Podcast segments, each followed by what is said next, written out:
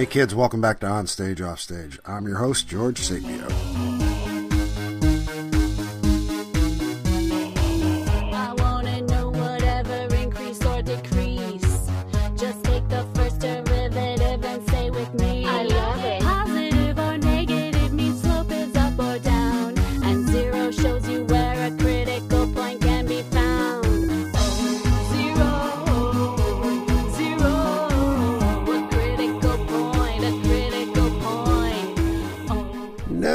Is not Lady Gaga teaching math. That is one of our guests this month, Sadie Bowman, singing Poker Trace, a song from a show called Calculus the Musical.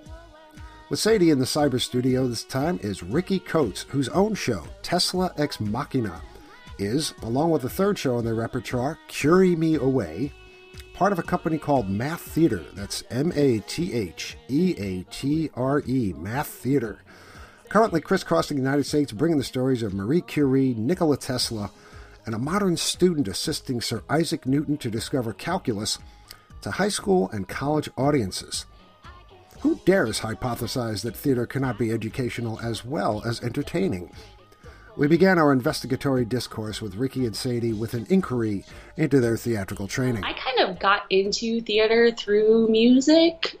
Uh, in my my younger days, uh, I actually was uh, intending to go to college for music, um, and then I got sort of distracted by theater because I started auditioning for community theater, where they're like, "Thanks for coming. We don't really have a role for you, but I see on your list that you play piano.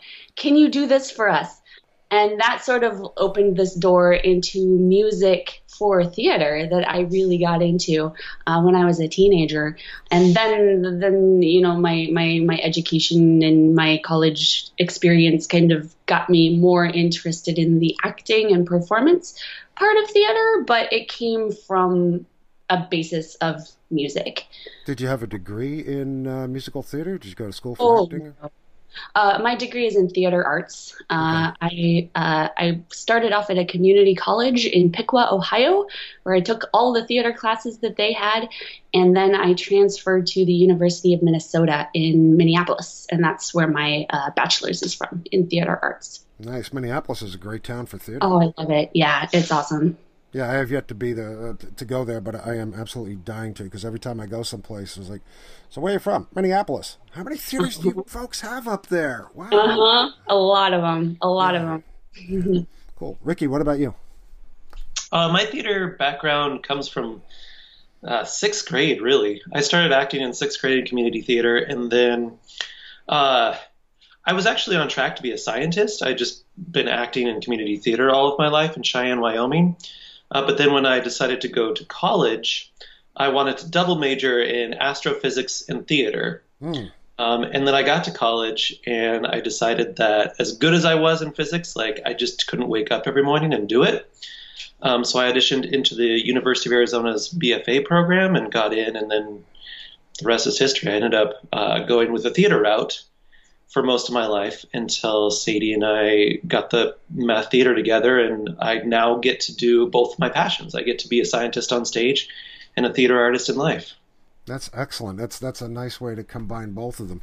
Because I was going to say, you know, it's a theater is not exactly the best way to, you know, make a hundred thousand dollars. Whereas, you know, determining the arc tangent of a comet yet to be discovered on the outer fringes of whatever might be a little bit more lucrative. I don't know, Yeah, A little maybe, bit, a maybe. little bit. a little bit. First of all, has anybody ever told you you kind of look like Tesla?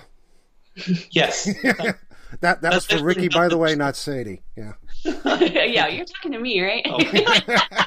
Whoops. Uh, no, that's actually how the show was born. I, I was touring another one man show, and uh, at a fundraiser, my friend just came up to me on Tesla's birthday and she said, So when are you doing a one man show about Tesla? I was like, Why would I do that? And she pulled up a picture, and I was like, Oh my gosh, he looks just like me with a mustache. Uh, so I started reading his biography, and I was like, Oh my gosh, I could make like five shows about this man. yeah. And so that's how that show was born. Good evening, ladies and gentlemen. I am Nikola Tesla. Since boyhood, I have suffered from a peculiar affliction.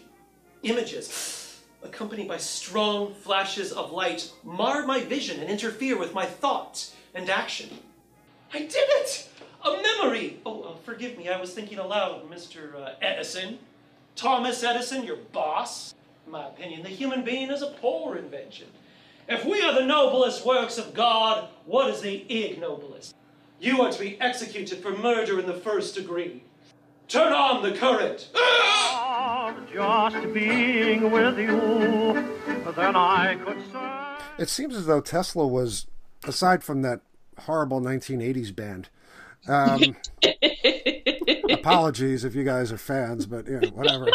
Um, was not nearly as well known as some other folks in the field until perhaps the internet started coming along, and which is you know the, the great information outlet, both real and uh, unreal, for pretty much everything in the universe. But we started seeing more and more about Tesla and as opposed to other people who are you know more famous like Thomas Edison. Uh, but let's hear a little bit about him because the more I I read about this this guy, the more uh, intriguing he becomes. He, Uh-huh. he was like a, a total born genius. Well, one of the big reasons that Tesla had a resurgence um, is a little known fact that he actually invented robots many years before the word robot was even invented. Uh, he had it, was just about the time of the Great War, and he wanted to contribute his scientific knowledge to the, the war efforts. And so he was working on wireless communication, and he developed a submarine that he could wirelessly send controls to. Um, but at the time, no one could even fathom what happened. They thought he was was showing the magic that there was a monkey inside of the submarine that he was piloting around through remote control. Um, so that whole project just uh, got thrown to the wayside. Um, but his patents on it uh, were rediscovered in 1970 when some computer uh, technicians went to patent some of their input-output devices or input-outputs Yeah. And they ran into Nikola Tesla's patents from a 100 like 70 years ago. And they're like who is this Nikola Tesla guy and why does he have patents? 70 years old on things that we're trying to to uh, use on computers.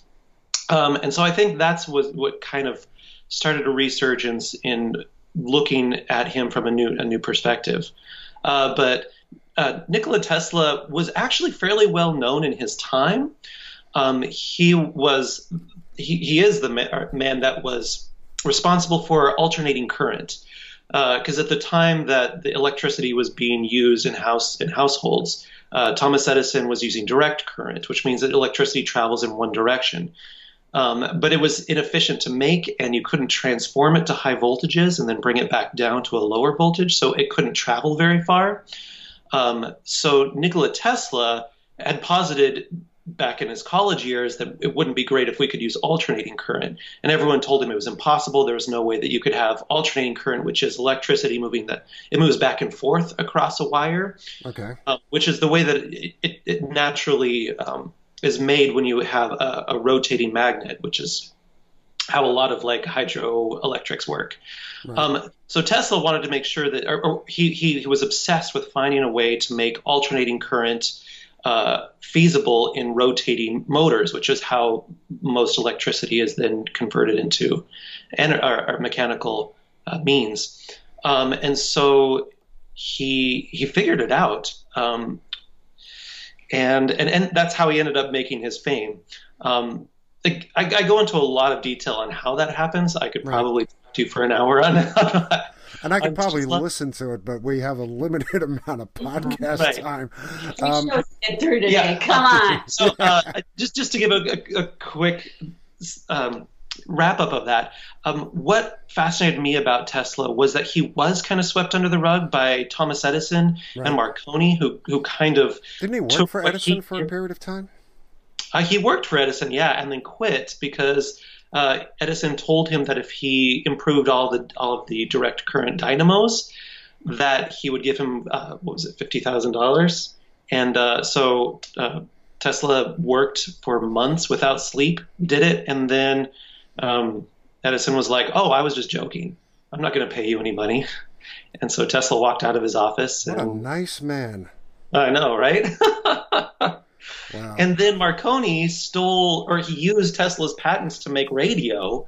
And uh, so now Marconi is credited with, with inventing radio, even though the Supreme Court ruled that uh, they were Tesla's patents and that he should actually be the father of radio.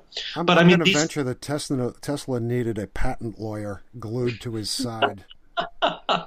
Well, he was one of those scientists that was so like immersed in the science that he wasn't a businessman like all the other inventors of the time. Uh, so that's how he got swept under the rug. But uh, he was uh, an ex- incredibly personable person. Um, apparently, going to see uh, lectures that he would give, people would compare them to watching a magician work because he would give these grand demonstrations. Uh, and so uh, Tesla nowadays is more known for his uh, his neurotic uh, tendencies. Because I mean, the man had them by the tons.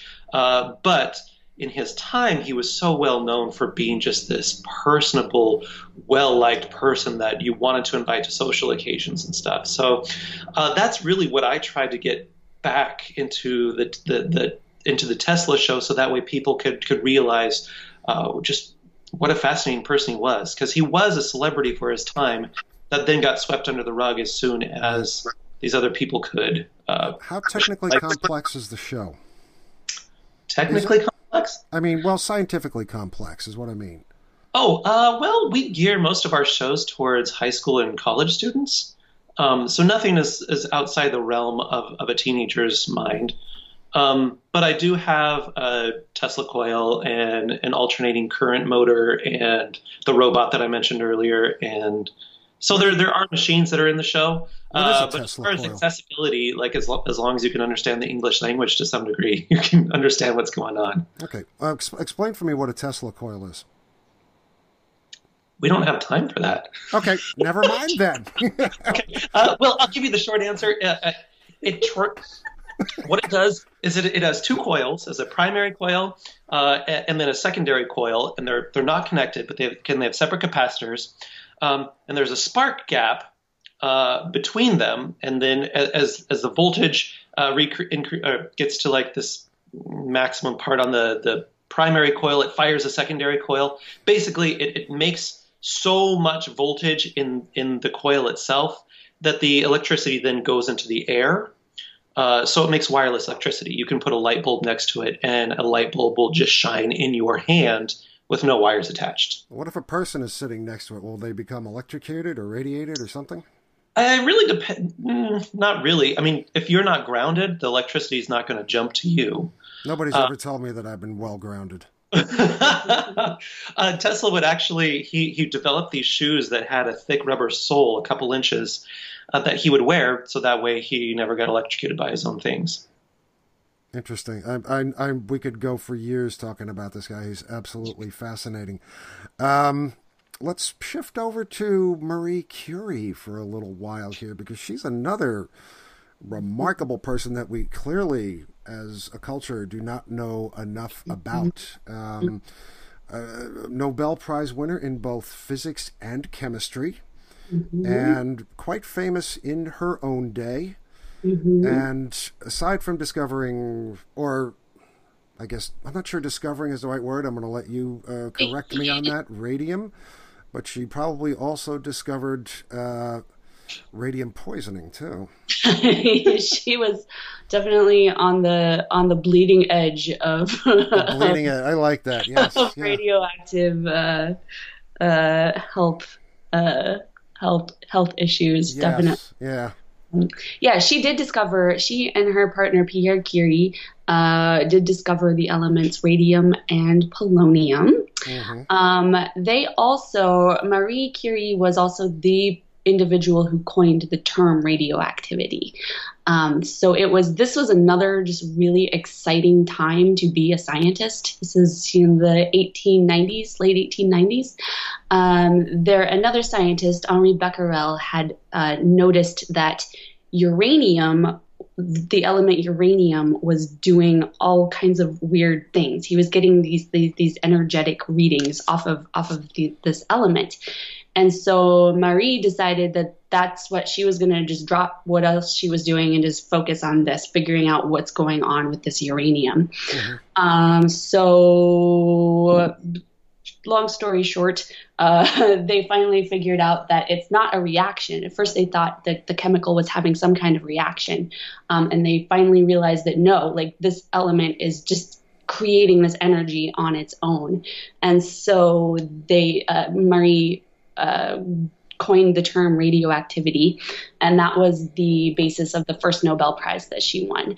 Um, something that uh, maybe a lot of people know, uh, maybe some don't. She almost did not receive that Nobel Prize uh, because she was a girl, and the Really?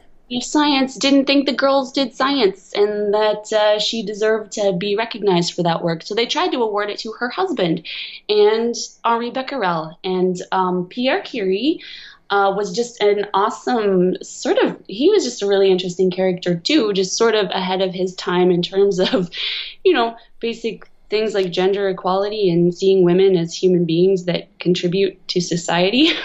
so, So he he was actually a radical. yeah, Yeah. yeah, really. uh, so he refused to uh, receive the Nobel Prize until she was recognized equally, and so that's uh, the short version of how Marie Curie became the first woman to win the Nobel Prize, Let's hear it for him and her. and her.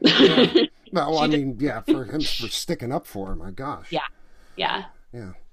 So a musical about Marie sir. Curie. All right. As as I look down my list of proposed musicals, pardon me, um, Marie Curie is on there, but she's kind of like towards the bottom. How does how does one create as a as as the the subject of a musical?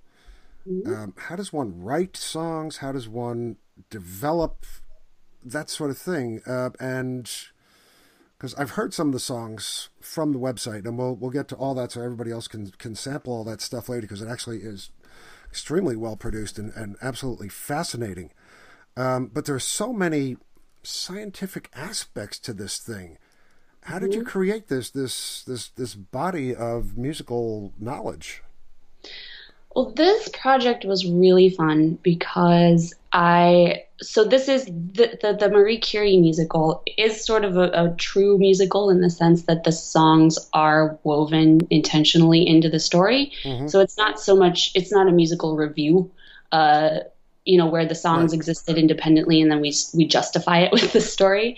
Um, so the script and the songs uh, were developed together, uh, you know, uh, concurrently um, to write the songs, I really wanted this show to have a function that was more than just entertaining. I wanted it to be accessible and interesting to people who do not have a science background or do not know anything about chemistry. Uh, but I also wanted it to, what I tried to achieve was this sort of almost like double entendre situation where you can get the metaphor if you don't know the science. But if you do know the science or if you're learning the science, it will ring bells for you. Um, so the metaphor uh, works on a lyrical sense, but also is referring to these basic chemistry concepts that are going to reinforce. Uh, just make make connections and reinforcements for students of chemistry. My dear, have your pick of transition elements. Monsieur Curie, if I had a nickel for every silver-mouthed gentleman across my path, I'd be richer than gold. Then I'll hold my tungsten, lest you think I'm a cadmium. I'm going to iron this out for you once and for all. I'm not in the market for a man. Please. I feel like your heart is because again our, our main audience is high school and uh, college students so i really want to do a sort of aim it at those students who are you know maybe you're in gen chem 101 right now this is going to just give you a, a, reference point so when you're learning about compounds or reactions and tr- you know, transmutation, radioactive decay, whatever, you're going to be like, oh, like the Half Life song in the Marie Curie musical. Like, um, so we really tried to weave the science into the metaphor. Um, and it was really fun because I don't actually have a, a, big background in science. I was going into this pretty cold. Um, so I got to learn a crap load about chemistry, which was really fun. Uh, we actually consulted with uh, Ricky's sister, is Dr. Becky Coates, and she just uh, got her PhD in physical chemistry and is uh, now a full fledged uh, professor of chemistry. So we had her on board to kind of talk through the science with us.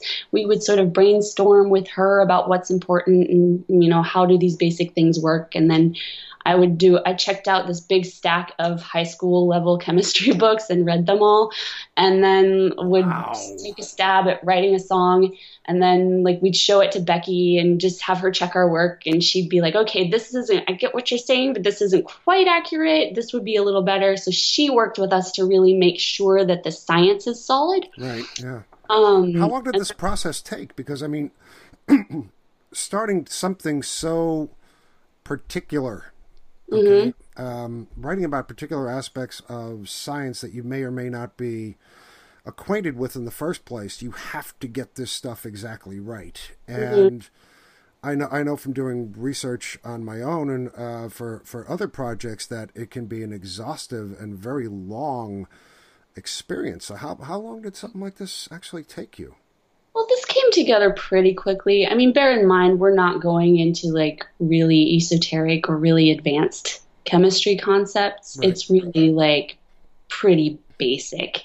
Um, so, I mean, we spent, I don't know, it came together pretty fast. We spent probably about two months of just research and um, conceptual, you know, like the big picture conceptual things. And then once we kind of honed in on, okay, we want this concept, this concept, this concept. I need to make a song about this, and I'm going to tie this concept to this story element. Um, then from that point, it came together pretty quickly. Pretty quickly. You're listening to On Stage, Off Stage. I'm your host, George Sapio. Our guests this month are Sadie Bowman and Ricky Coates with matheatre.com, talking about their shows Tesla Ex Machina, Calculus the Musical, and Curie Me Away, all of which are STEM based theatrical productions now currently touring the United States at colleges and high schools everywhere.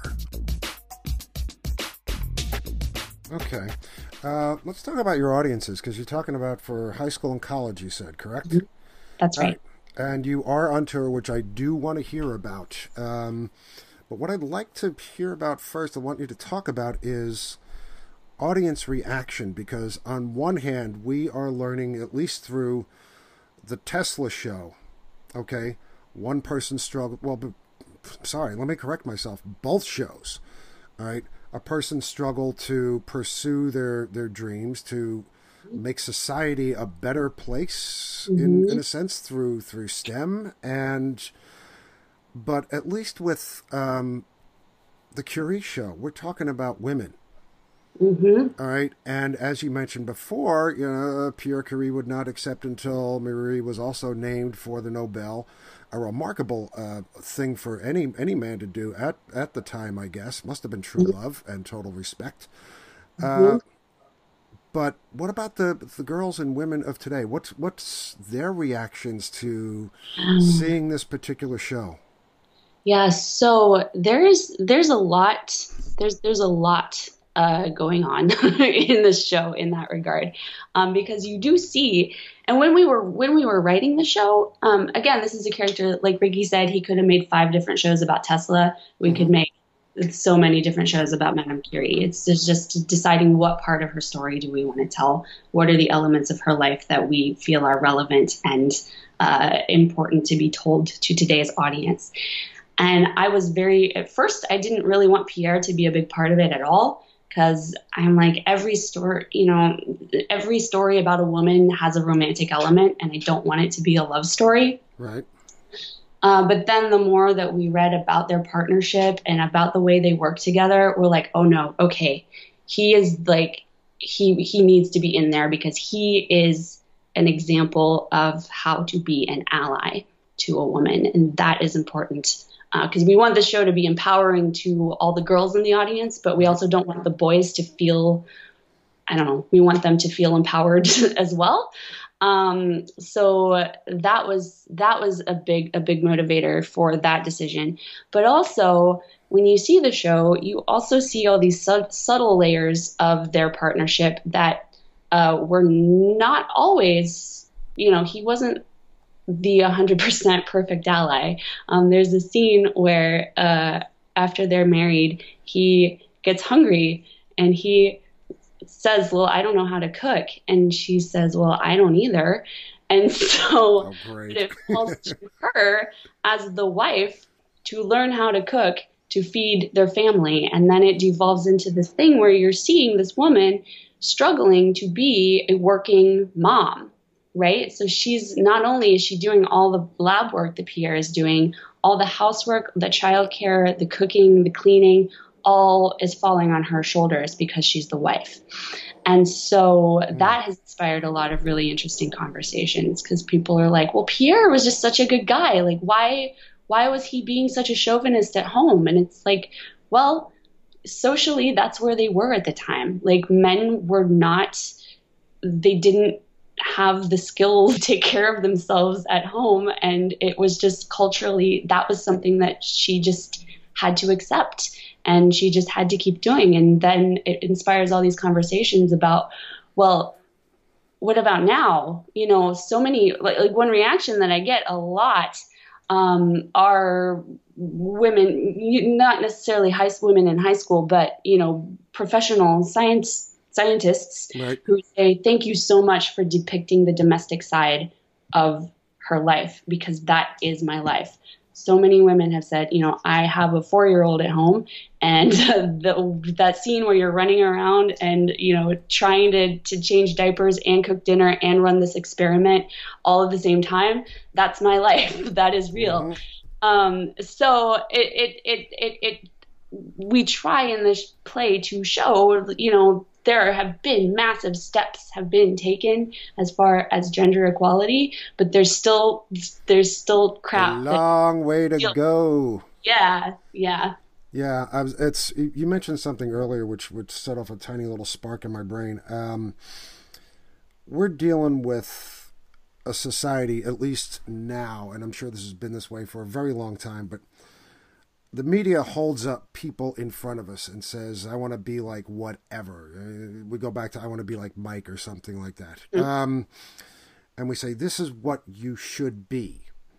Okay, and of course this this goes through all society, not just gender roles, but you know, sexual roles and and uh, professional roles, and you should be like this because one thing that that is common to both of your shows, all right, is that your characters, um, in the sense of being heroes to other people, uh, in the way that they have stood up on their own, uh, disregarded as much. I'm not going to say battled society, although I'm sure that was part of it also. To become individuals, not to be like somebody else. That seems to me to be the lesson, or one of the lessons that we don't impart enough to our younger cultures, our younger generations, where your judgment, your reasoning, your thoughts, your heart matter instead of incorporating yourself into the in, in, into the uh, society. We can teach you to stand alone. Um, And it seems to me to be uh, uh, not only for Nikola Tesla, who, you know, uh, uh, followed his own scientific dreams and you know, became who he was uh, to his own advantage and later disadvantage, I guess. But you know, Marie Curie, who was basically fighting against the dominant paradigm of the time, that is the world's longest question, and I apologize for that. um, but if you could both speak about that just for a little bit, Sadie, you already kind of touched on that, but I mean, if you could polish that off, that'd be great. Yeah, I think one of the, the the things that inspired us about Madame Curie as a character was, uh, you know, the more we read about her, you know, realizing that she like she overcame so much. Like we kind of know, like, you know, it was this big deal for a woman to win the Nobel Prize. We know it was kind of a big deal for a woman to be a scientist in that time.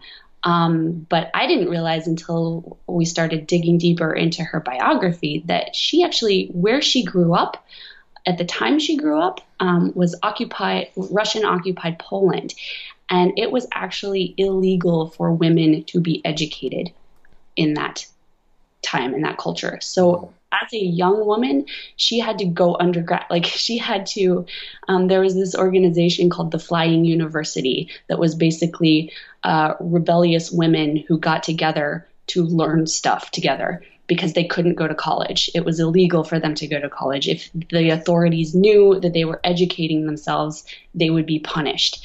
Um, and so for Madame, for Marie, um, education was really this act of resistance. Like that, like just learning stuff, like let alone doing anything, learning stuff was an act of rebellion.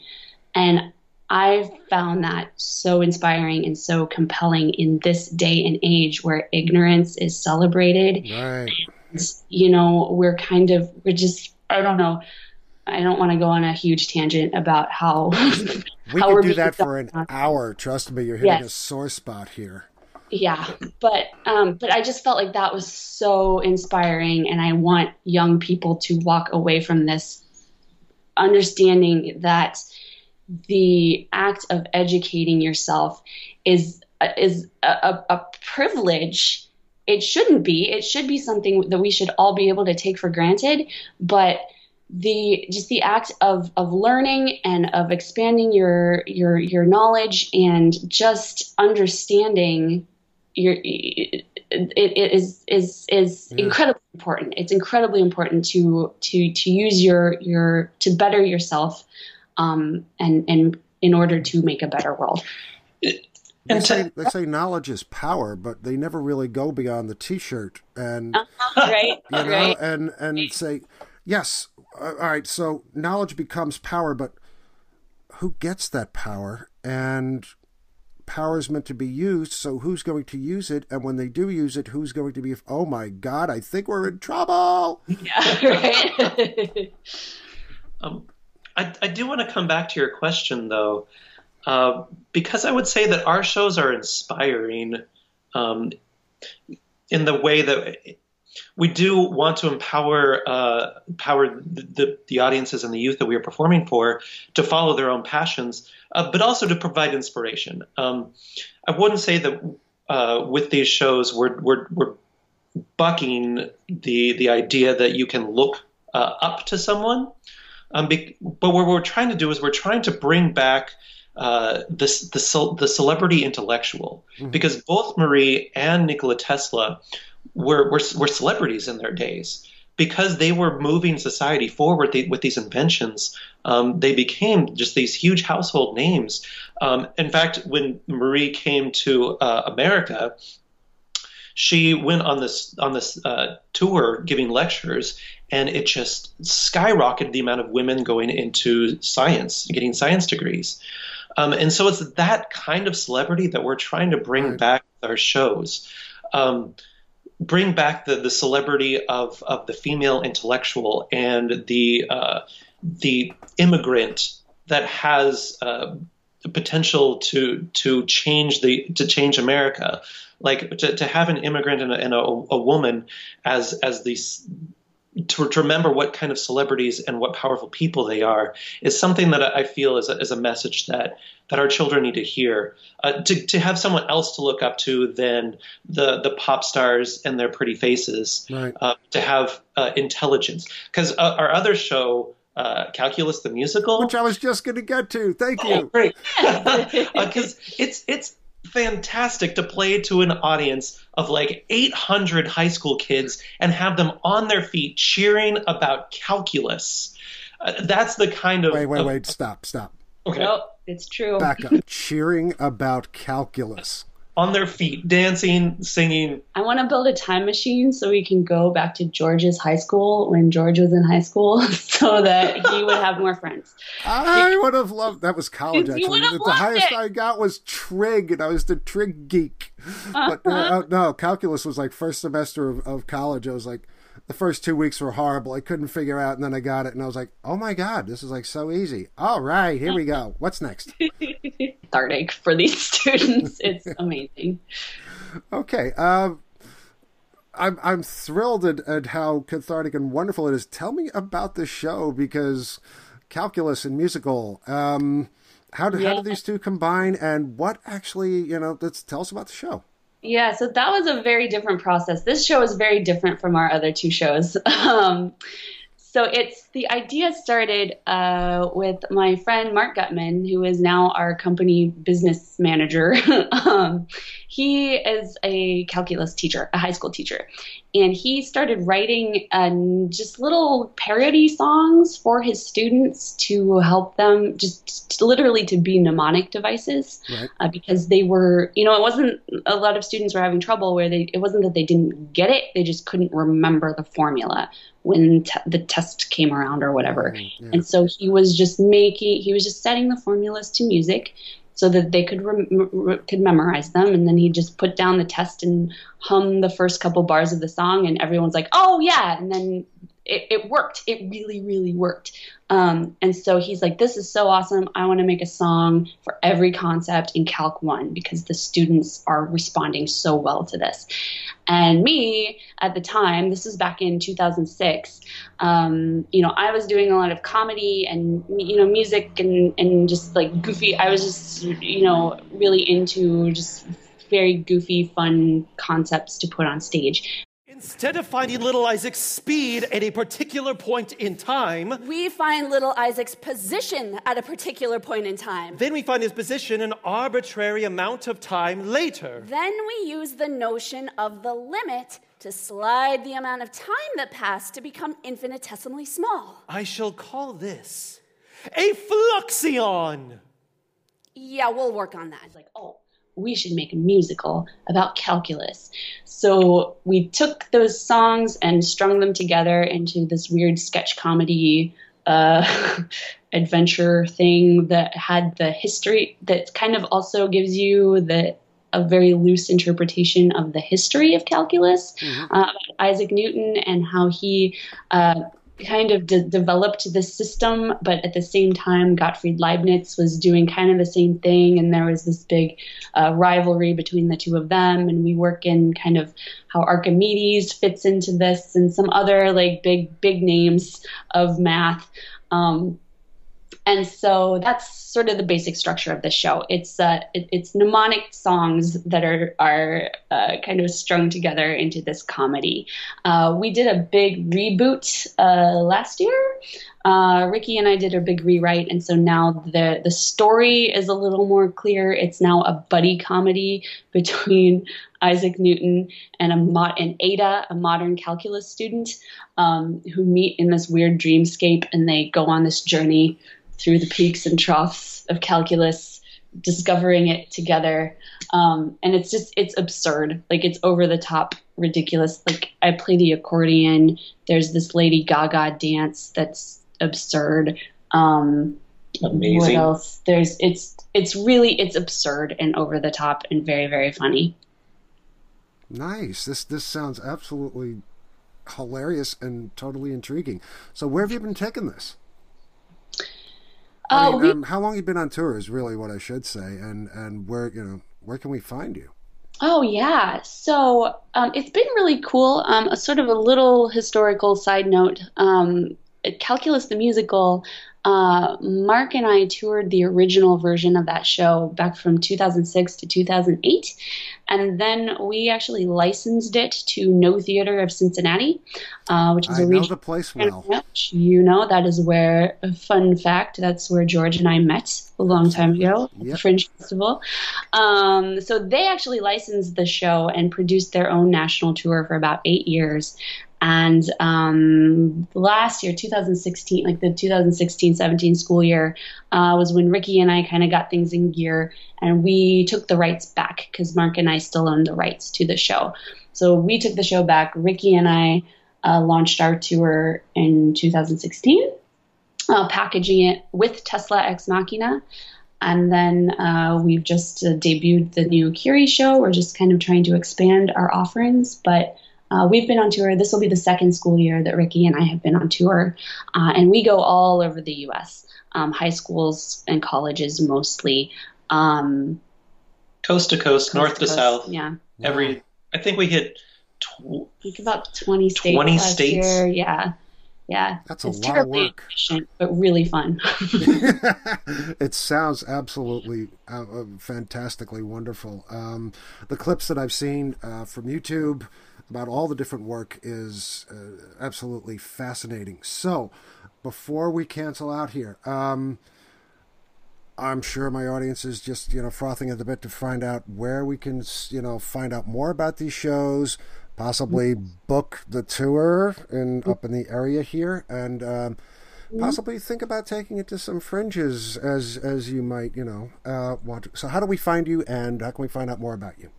Yes, our website is matheatre.com. I'm going to spell that for you. It's basically the words math and the words theater mashed up M A T H E A T R E dot com. And if you go to that website, there are kind of two tracks you can take. You can learn all about our touring shows, and then if you go on the other side, there's a crap load of math themed music uh, that Mark has put up there. So he's he wrote the lyrics for the original version of Calculus the musical. And in the meantime, he's been cranking out all kinds of original math themed music. That's a whole other tangent of this operation, um, but you can find all of that online, um, and you can contact us through the website. Uh, we do mostly we go to schools and colleges, but we also can do theaters, museums, conferences, you name it. We can do it. We are very mobile, very versatile. And if you're on social media, we do have a page on Facebook for Math Theater. Fantastic. Well, it's uh, I love this. This this is this has been so much fun. I want to keep talking about this for another couple of hours, but I can't. Right? Um, but uh, thank you so much, Sadie Bowman, Ricky Coates. Uh, um, it's been great having you here. Good luck with the rest of your tours. I hope these shows just keep running and running and running and came up with more really good scientific stuff. Um, thank for having us. and uh, hopefully we will see you again. Yeah. Take care. When you have a times an x to the b, you know you always use power rule. Look, every x to the b